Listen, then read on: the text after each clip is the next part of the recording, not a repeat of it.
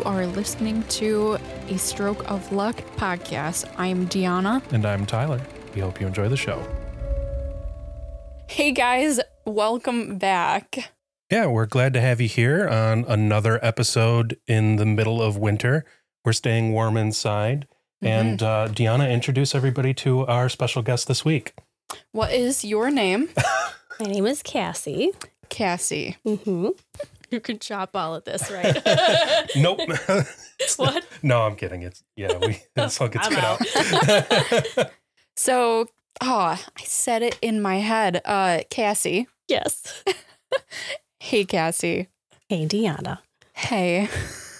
so Cassie's joining us today because she is the mother of somebody with a disability, and I won't spoil it. We'll let Cassie introduce herself Okay. and uh, and tell us a little bit about you know yourself and um, your your children and what makes them unique. Oh boy, I could be here all day for that one.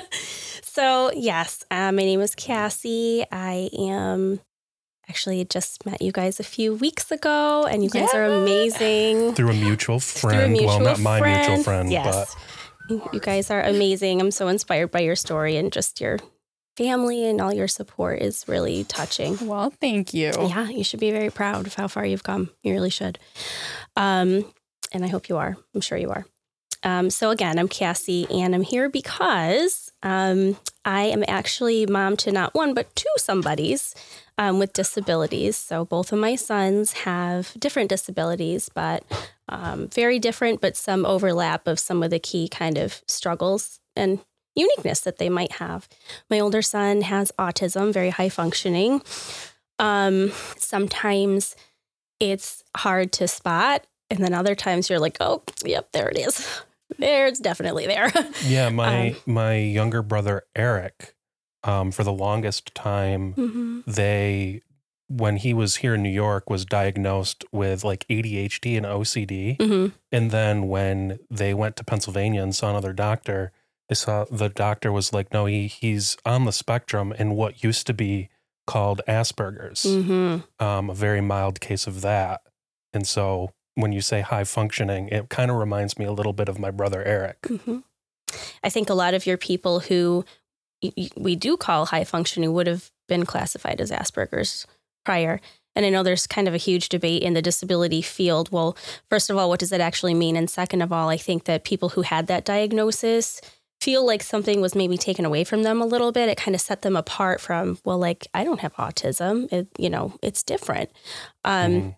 and you know then you have people on the other side of that spectrum so to speak who are saying well it's all just one continuous spectrum of very low functioning. So as you were saying earlier nonverbal to so high functioning where like you're um, almost like a savant or something but you have some social isms Yeah. you know you're a little different socially or don't pick up on facial expressions body language things like that. That's more like my son He's cool. very, very unique interests as well. Yeah. Which yeah. comes with it, really. Yeah, it kind of comes with exactly. I remember as a as a kid, um, my younger brother Eric, he would hyper focus Yeah. on certain things. So there was a video game called Dynasty Warriors, and it was about China in the the feudal ages. And so he learned everything that anybody could ever want to know about the history of China. And then um, it transitioned from that into baseball. So at one point, he could tell you everything about every baseball team and player that existed. I believe it. Yeah. I and, love it. And so when you say like hyperfixating on something, that would just remind me of that. Yeah. And then you have another son with a little bit of a different disability. Yes. So, How old is your kids? oh, that's a great question. Yeah. So, my oldest son is eight. My younger Okay. son is five. Okay. He's going to be six soon. Um, Kids, they- kids. kids, kids, like Yeah. yes, little kids. Yet it feels like I've been doing this forever.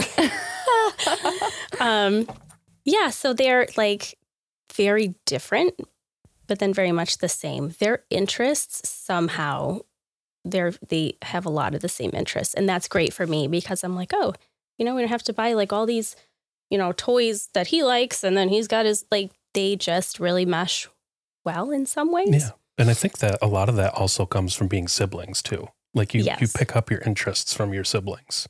Hopefully so. Yeah. I think maybe like different uh, gender children, sometimes that might be different, like Yeah. a, a brother and a sister. I don't know. You have a brother. How was that for you? We Oh, pick up on all the complete same. See what I'm saying? Yeah. They have the same mannerisms though, and that is uh, Uh, remember when? Oh, it was uh, it was one of our ex, uh, subscriber exclusive episodes, but there was a little YouTube teaser where she like belched, just and she was just we were on the podcast and she's just like, "Bleh." oh oh oops, but her and her brother both just manners of barn children. I don't know, But, but different interests. at the house versus like out of the house. Oh, yeah. No. Home is different than think that's true. Out of- restaurant like, or Out something. in public. yeah, Anyway. I hear you there. Uh, yeah, um, my older brother is here, but she he is she sick. Joe, Uh, she called you a girl again. Sorry. Her aphasia has made her call so many people girls since we've started doing this. I Sorry. No, I didn't even pick up on it. It's it's good. He is sick right now, and he Oh, is in his room right now. well, I hope he feels better. Thank you. That's rough. There's a lot going around right now. Yeah. Yeah. Yeah. Unfortunately, not COVID because that would make three times in a row. Oh, geez. Versus I have I didn't get it yet. Are you, how did you how did you dodge that? I- Her and her grandmother. I mean, good for you. You were like one of the only people in America who hasn't like gotten COVID yet. oh man. But yeah. yeah. well, thank you so much for being here today. Yeah. Um, one of the things that we want to do with this podcast is not just focus on ourselves, Mhm. um, because we recognize there are so many disabilities and people that interact with people who have disabilities, whether it be family, professional, and we want to create a community of disability. And we actually, our last guest on the podcast, his name was um, Tim Sutton, Mhm. and he coined the term differability. I like that. So um, we'll probably use that a lot more often. Thank you so much, Tim. I think that's the perfect the perfect term. Mhm. And he he says it's a differability because everybody has an ability. Yes. It's just different. And, you know, also I have a friend who likes to use the term differently abled. Differently so abled. Abled being in all caps, right? Yep. And I love that because the focus is not on what a person can't do, it's on what they can do. Exactly. And if we Mhm. focus on what people can't do, we're going to miss out on so much that they have to offer, right? Absolutely. And for, you know, there are studies out there, um, a book that I'm actually reading right now, saying that for every every label we have for somebody, right, whether it's a disability of some disability, mental illness, anything like that, really it comes with a positive or some kind of extraordinary ability Yeah.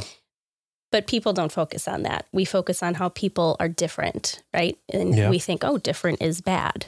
And that's Different is really not bad. ingrained. It's Mhm. really ingrained in our in our Mhm. culture. Mm-hmm. in a lot of cultures throughout the world. We had a, a commenter say that he was from um, the Middle East region and they just kill people if they're disabilities. They just Mhm. kill them. Oh, my heart. Yeah. Oh, my gosh. I know. And it, so it's it's really ingrained as like something's wrong. Yeah. And yes, it's true that you are not normal like other people. You're still a human being with thoughts and emotions and Mhm. Mm-hmm. in the in one one unique perspective that you know I don't have knowing Dionna, but Dionna's family has is they got to see her before her disability and after her disability, Yeah. and so it really drives that point home that you're the same person. Just maybe unable to access some of those things for a time, Mhm. right? And then you were able to a lot with all of the intense therapies and whatnot that you had. After my stroke, I was mute and I know what I wanted to say everything in my head, but not speak it. Wow.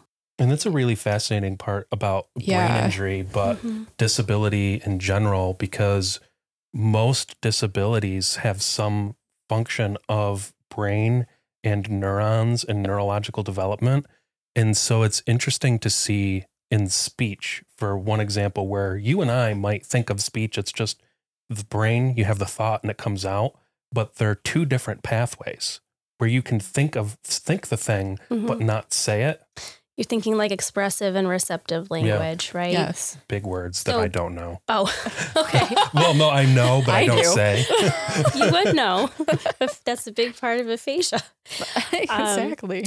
And you know what? With my kids, what, what's the term you just used? Differability. Differability, I'm yep. gonna- I'm going to use that. It's it's so it's just flows. it flows. flows I like it's the, I the other example that you gave, um, the other term, differently, differently abled, abled. but I- yeah, differability. differability. Just it's like its own word, flows. hmm Mm-hmm. right? Thank you, Tim, Yes. for that word. Thank you for that. Yes. Because now we can all use it. hmm And spread it. Yeah. hmm So with them, a lot of that has been language, right? Speech and language. So they get PT, they get OT, they get speech. My older son gets an autism specialist. They have a Do lot you of support. Have, um, the kids going to school with OT, PT, and speech in school. Yes. Okay. So it's provided in school by their IEPs. Yep. Um, yeah, you're very familiar with I that. had uh, in IEP. those in high Mm-hmm. school too. Yeah. Keep going. So many acronyms that just float out there. IEP, Individualized Education Program or Plan. Yes. Yes. So I had they, that. you had that. You're very familiar. I'm preaching to the I crowd had here. one of those too for a little while. Did I you had really? um, speech issues. My myself and my younger brother Eric actually. Um, I couldn't pronounce. I want to say it was T's correctly. Hmm. So I had an IE, IA, IEP for a while. Um, and actually, um, I had, uh, and I still can't. I can't spell. My brain can't form those pathways to spell correctly. Hmm. So I rely on spell check like ninety percent of the time. Thank. God we live when we do. yeah. Oh, so definitely. and, and I actually was until I had switched school districts um an IEP because of my spelling. They they were like I I remember going to a counselor and we would practice like spelling and trying to form those those pathways. Mhm. Yeah. Just never never took. And sometimes it does, and, Yeah. and sometimes it doesn't. And when it doesn't, you know, we just have to learn to accept ourselves and Mhm. accept other people where we're at, right? Yep. Another thing that I think the greater community could do some Yeah, work on, so to speak. absolutely. But with the language, the speech Mhm. and the language, they still struggle somewhat, but really historically, a lot of that pragmatic language, right? So that functional, if you will, speech. That's kind of how I think of it. Could I give you an exact definition of pragmatic language? No. You know, my son could memorize it and he could tell you like that. Yeah. Not that he'd know what it means, but he could memorize it. Yeah. Um, so, you know, like who, where, what, when, why, how, all those questions. If you ask my younger son a question, likelihood is going to be you ask, what is that? He may say completely one of those other words. He'll give you an unrelated response sometimes, or he'll give you a response that, like, oh, he thought I was asking how instead of what, right? Mhm. Um, and so again, it's like, how is his brain receiving the language, right? It could be receiving it fine. Who knows? But then is his expressive language is like you have to kind of pick through sometimes and see what he really means. Mhm. My older son, he didn't speak sentences till he was like four years old.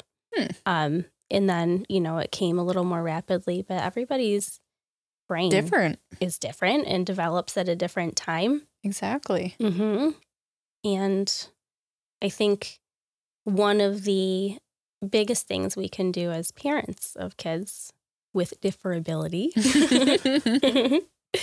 is to just um, try to really hard to understand where they are um, and advocate.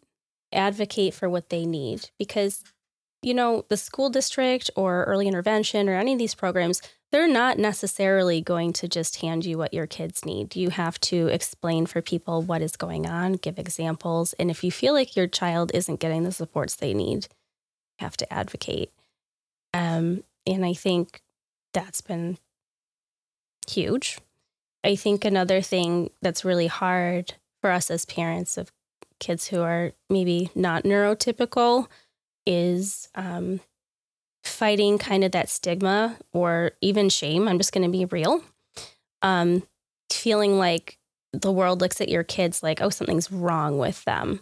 When really, is there something wrong?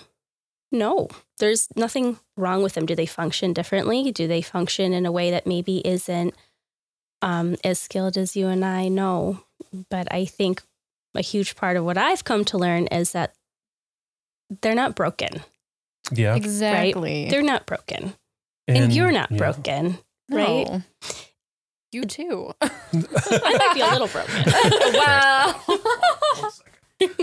they're not broken. Different is not broken. Yeah. Hey, everybody. We wanted to tell you about our bonus episodes. That's right. And you can find these episodes in three places. The first is going to be Apple Podcasts. The second is going to be our podcast hosting platform, Red Circle. You can find that on our website, dionnazupparo.com. And the third and final place is Patreon. Our Patreon is where we have a lot more bonus content, including newsletters, Q&As, and much, much more. So make sure that you go check them all out. But our audio only section on Apple Podcast and Red Circle is available at a low price of $4.99 a month or $54 a year. And on Apple Podcasts, you can get a seven day free trial. So you'll know if it's something that's worth it to you. We are officially calling it a stroke of luck plus. That's right. We hope to see you over there and we hope you enjoy the content. Back to the show. And that kind of that kind of brings us into our main topic that that I wanted to talk about today is being a mother of somebody with a disability or a parent in general hmm and specifically um the spec was it what is it called spectrum disorder officially now Autism spectrum disorder, autism ASD. spectrum disorder Mhm. um and I, I heard you kind of transitioning into it, so we'll formally let our audience know. Mhm. You said that um, one of the things that you had to to come to realize is there's no shame Mm. in having children with a disability. Mhm. Can you talk to us maybe about what that was like Oh. first, um, figuring out that you were the mother of of children with disabilities and how you came to overcome that? Absolutely. So, for my older son, I started to realize around 17 months that something was different. Something was a little off compared to, you know, his cousins, um, some of my friends' children. And I just knew in my gut. I don't know how I knew, but I knew. And, you know, he had some testing and, you know, they picked up other things like ADHD and whatnot. But, um, you know, he has autism, high functioning. And um, for him, I think it was a little more clear cut, right? There's things that you notice, like, sure, the nonverbal piece, right? Or maybe um, hyperfixating. It's like, for example, I mean, his brain is amazing. When he was 15 months old, by 15 months old, he had this fascination with the alphabet. So we had all these puzzles, and we would make the ABCs is all he wanted to do. So we'd take his little Hot Wheels cars and we'd line them up and make here's A, you know, here's C. Mhm. Um, but he knew the alphabet, but he was not but he was not verbal fully. He could That say so the letters, and that's it. Could he use? Um, could he really respond to you other than nodding yes or no? Mm-mm. But he knew it, and then by 17 or 18 months, this is part of me thinking something's a little a little different here. Mhm. Cool, neat, but different. He could do his ABCs with his puzzle, not only backwards and be accurate, but also upside down and backwards. The way that his Wow. brain works, I was like, I feel dumb. but he's it's amazing. Upside down and backwards, uppercase and lowercase. I mean, That is so And that's- odd. And that's one thing that, like, when you say, um, I had to get over the fact that I, I felt shame and that there's Mhm. nothing to be ashamed of, Mhm. especially um, with autism spectrum disorder, it's been proven that they're smarter oh, than than most people.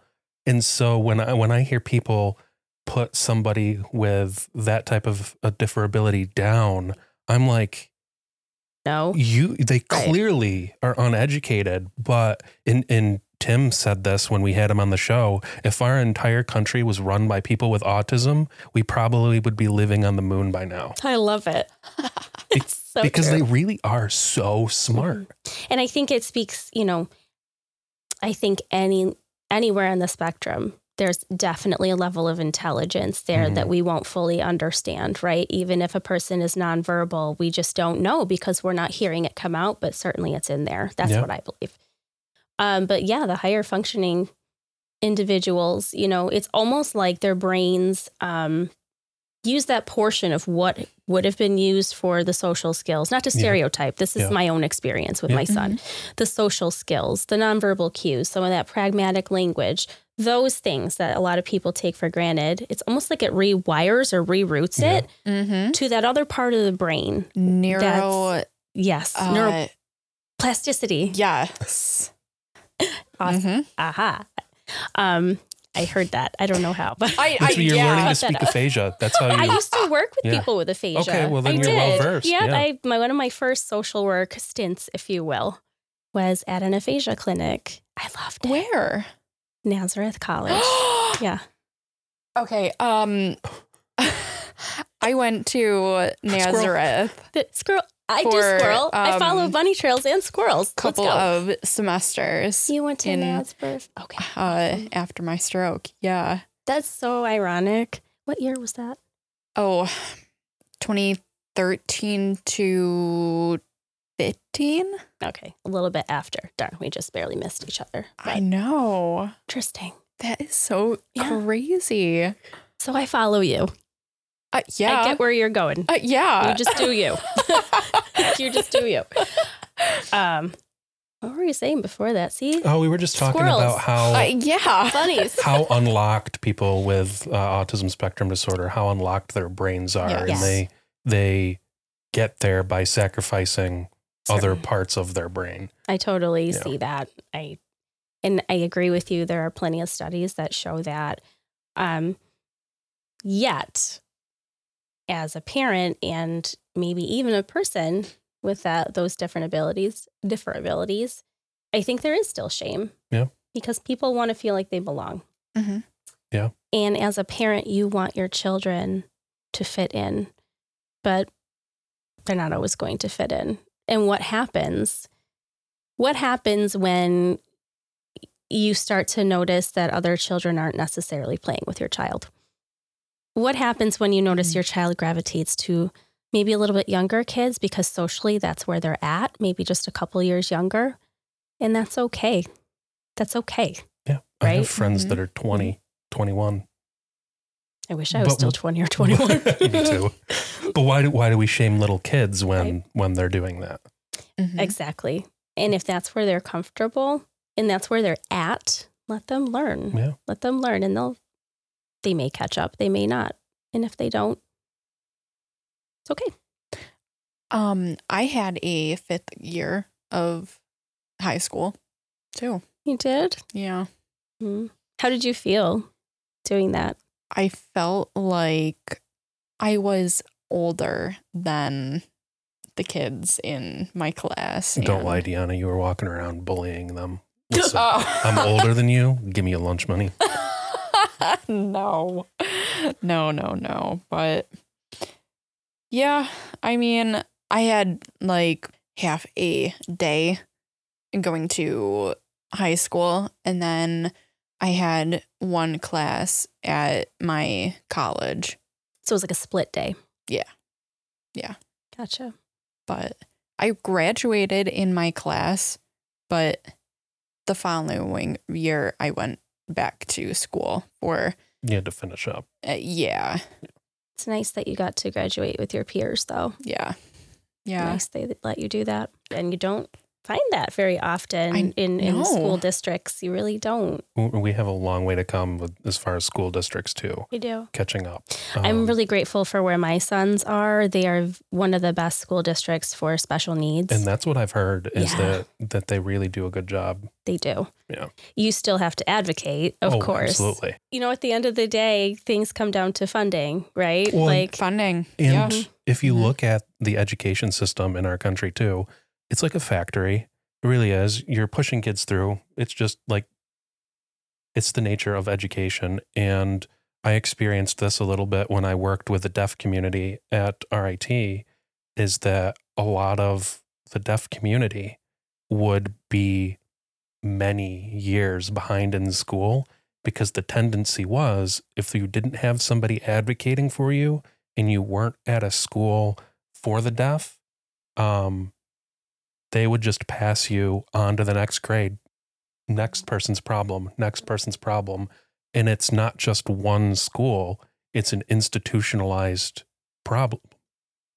But the resources are there if you're you're advocated for. If you have parents that in being in a, a deaf community, if you have parents that learn sign language and teach sign language. We we actually had deaf students at RIT didn't even learn sign language because nobody wanted to teach them. And so they were it was it's just wild. And then on the other hand, where people are advocated for, where they go to schools that have programs for that, either schools for the deaf or schools with ASL um, services, they they grow up to feel a part of a community. And deaf culture is an entire community in and of itself, Mm-hmm. where they have a different language, they have different cultural norms, and so that's that's just one example of the power of advocating. We have a lot of work to do kind of everywhere, really. really do, yeah. right.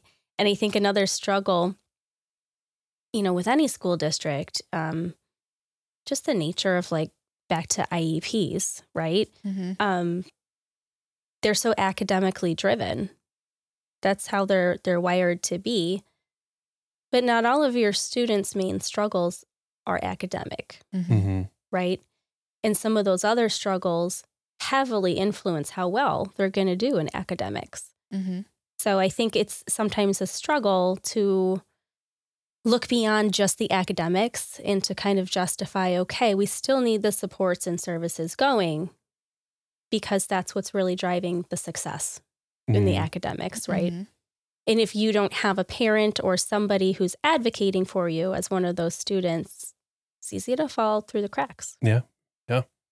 And it it should it shouldn't be like that. I agree. because you know especially as the years go on it's really hard to survive in this world and you know as as a parent you're doing all that you can to provide for your family and it's not intentional but i'm sure there are many cases where it's like your your kids problems in school don't become apparent because there's so much going on and there should be a system in the school that picks up on that and their first response isn't to fail them or to send them back or to call you your your kid has a problem it should Mhm. be more of a proactive approach and that's a good word because quite often it's not a proactive approach it's a it's a reactive approach and i understand some of that Mhm. because you have to have the data and in the testing to be able to justify okay this child needs extra support but sometimes it's a little too reactive where Mhm. it takes months and months and months to get something in place and then your Mhm. child is even more you know behind yeah so Mhm. totally agree yeah and let's face it schools are part of the government and government and efficiency are words that do not go together government efficiency and i'm from the government i'm here to help two things that just they don't go together i love it tell me how you really feel yeah. Hey guys, we need to tell you about our sponsor, Cardinal Artworks. That's right. Cardinal Artworks is our exclusive provider of really great merchandise. They have cutting boards, t shirts, cups, you name it. That's right. Scott and Christina over at Cardinal Artworks are amazing. They're also the exclusive provider of all of the merchandise for the Dionna Zupparo and a Stroke of Luck brand. So make sure you, you check them out. We're going to have a link in the podcast description below. Enjoyed the show. What do you what are your worries and Hmm. for for the future with Yeah. you and your and your children? Oh boy. I mean, there's a lot there. A lot to unpack. I think, yeah. And, and, you know, as the more you get to know me, you'll realize that I do a lot of bunny trails too. And like, oh, look, a shiny thing or a squirrel.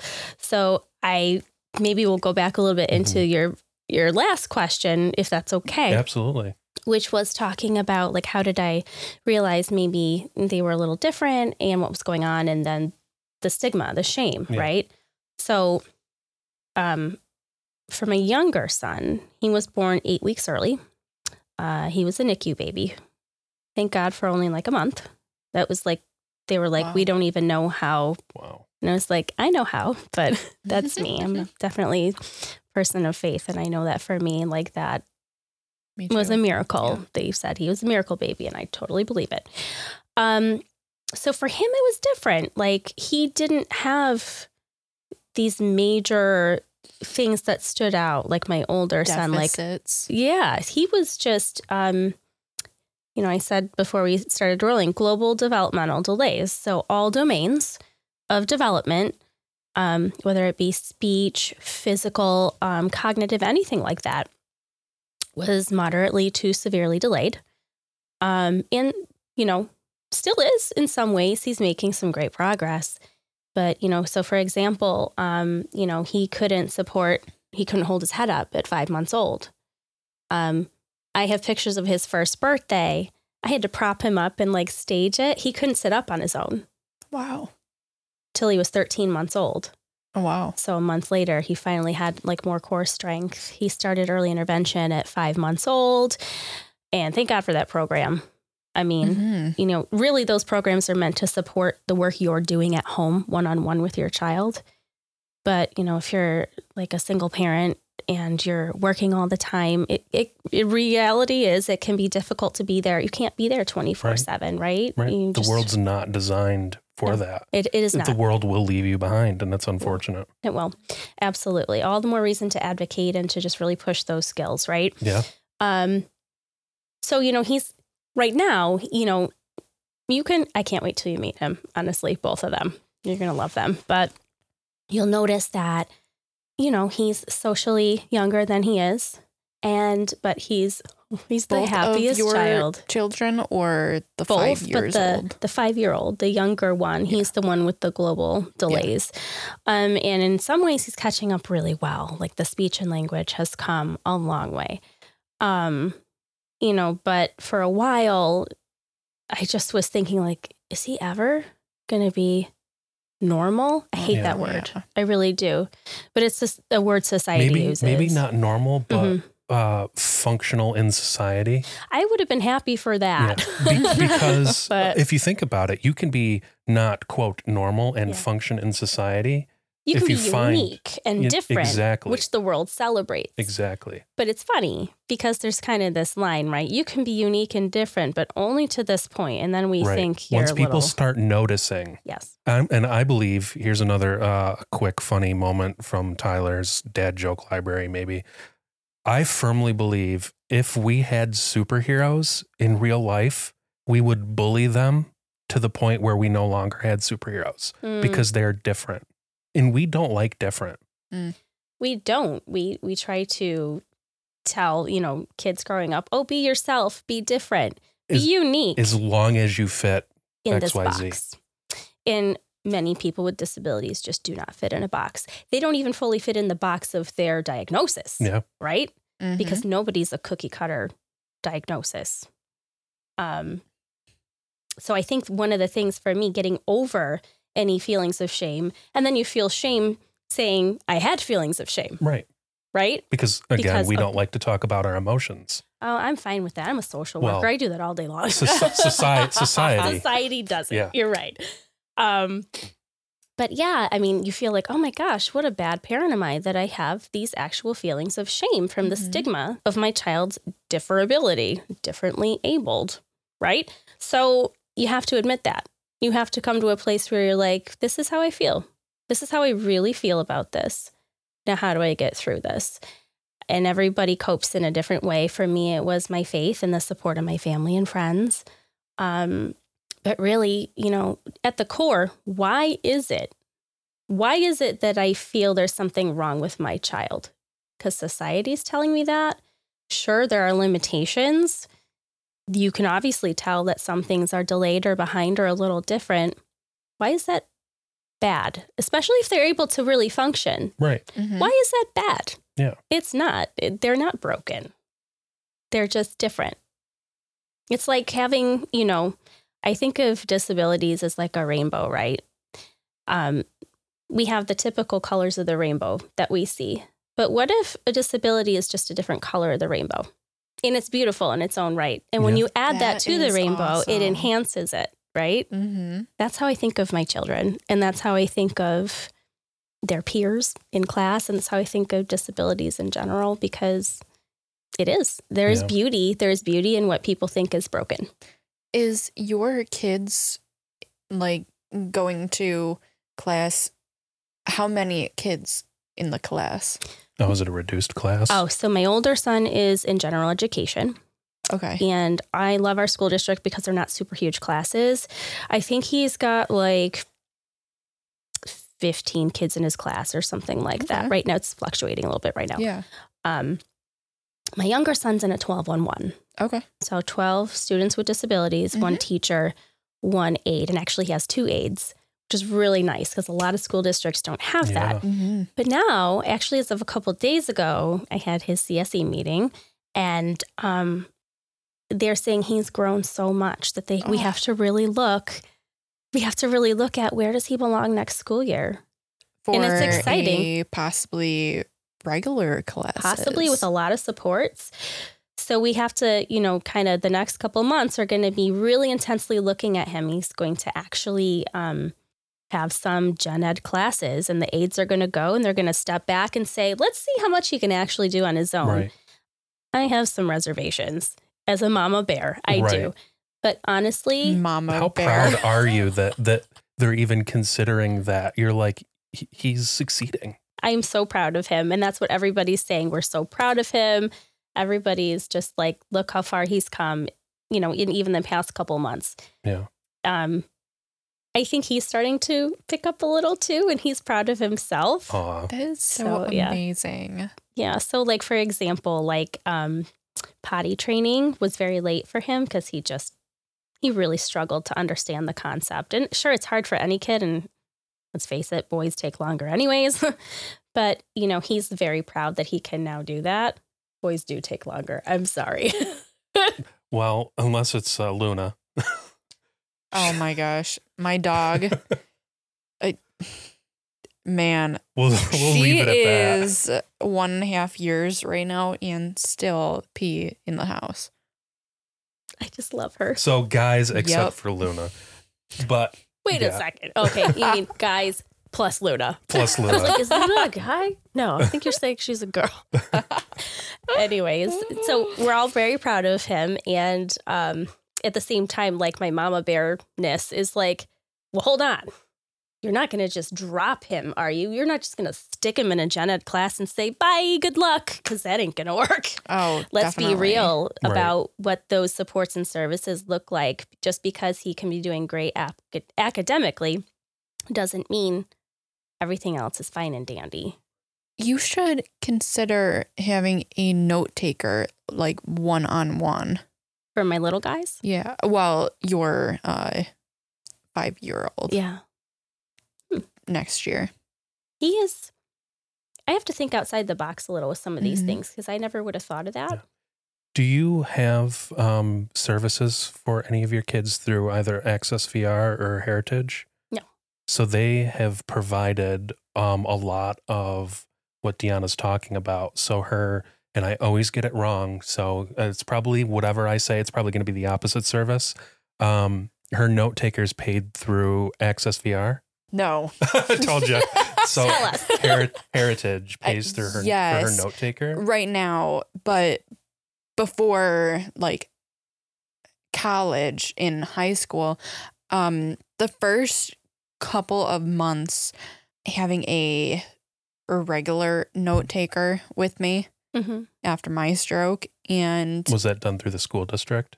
correct and my mom asked for a different note taker like a kind of a not good note taker but like here's my notes before my stroke and that is not the same notes now with my note taker Mm. prior hmm and I my mom asked for that, and a woman was at BOCES and having BOCES came every day Wow. for me to have her notes.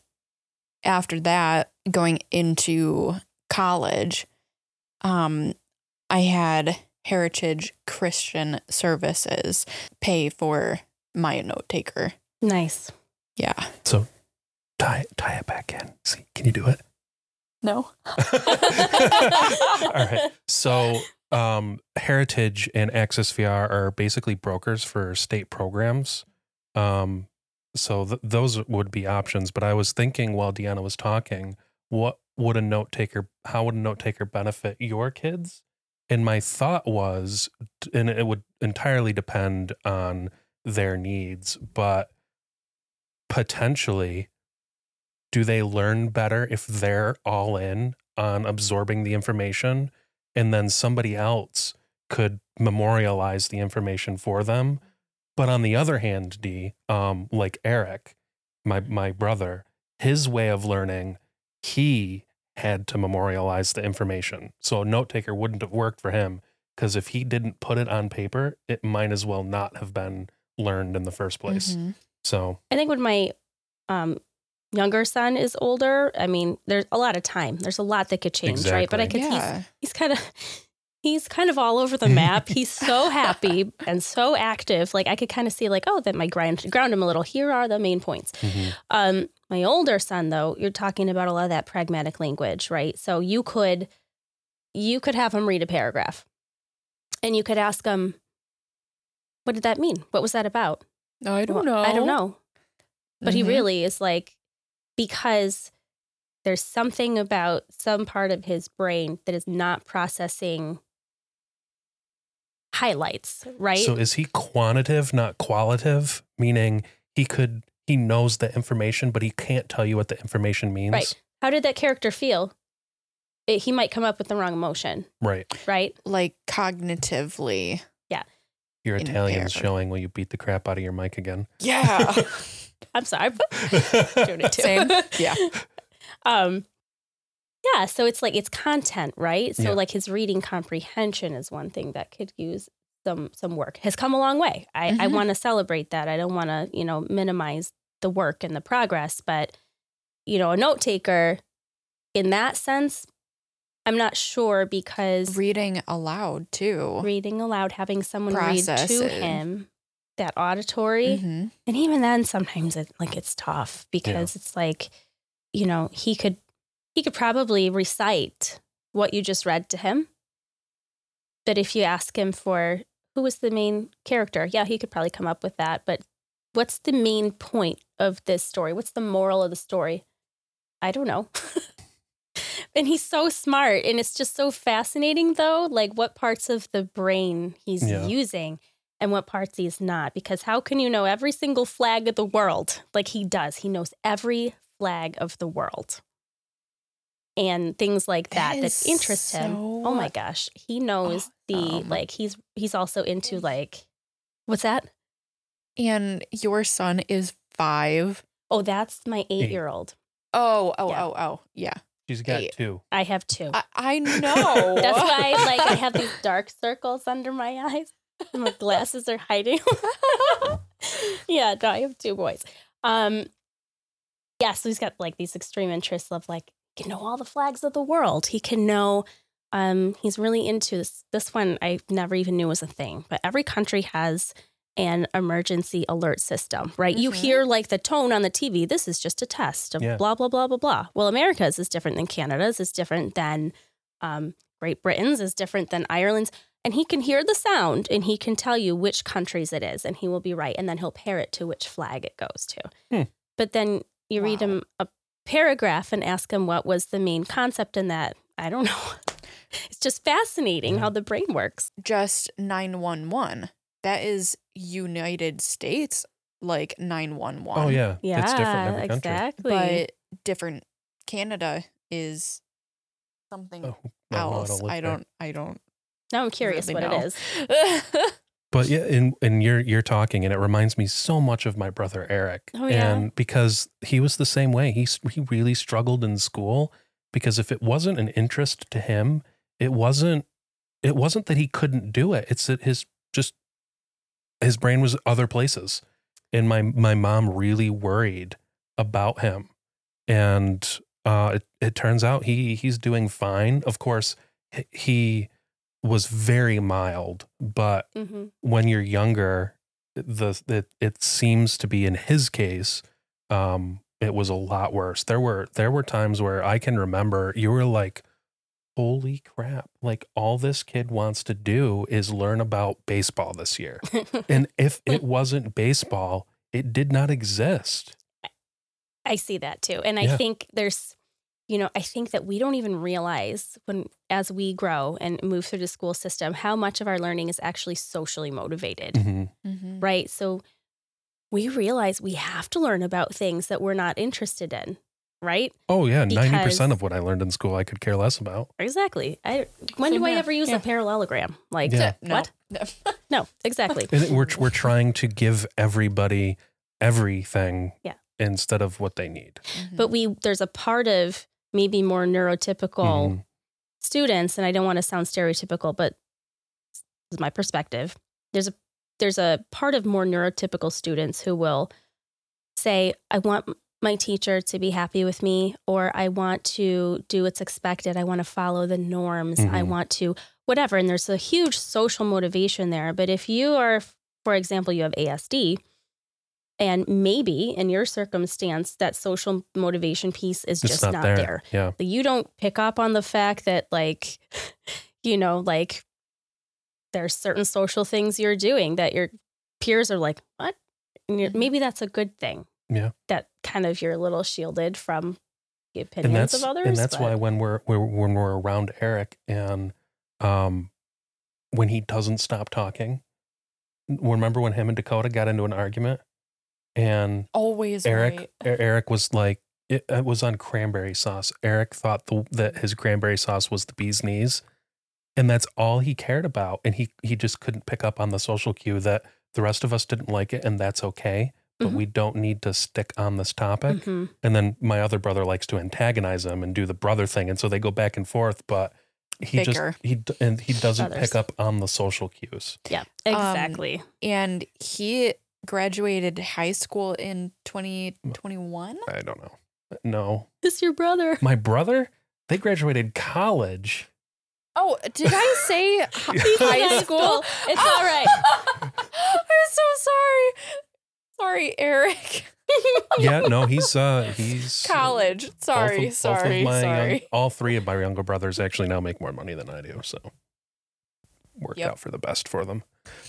I'm a social worker never mon- money will never be part of the picture i've just Yeah. come to accept that all for the cause Mm-hmm. So we've been talking for probably about a half hour, forty minutes or so. So um, we'll close out the show. But Mhm. do you have any any final comments or anything that you want to you know talk about before we end it?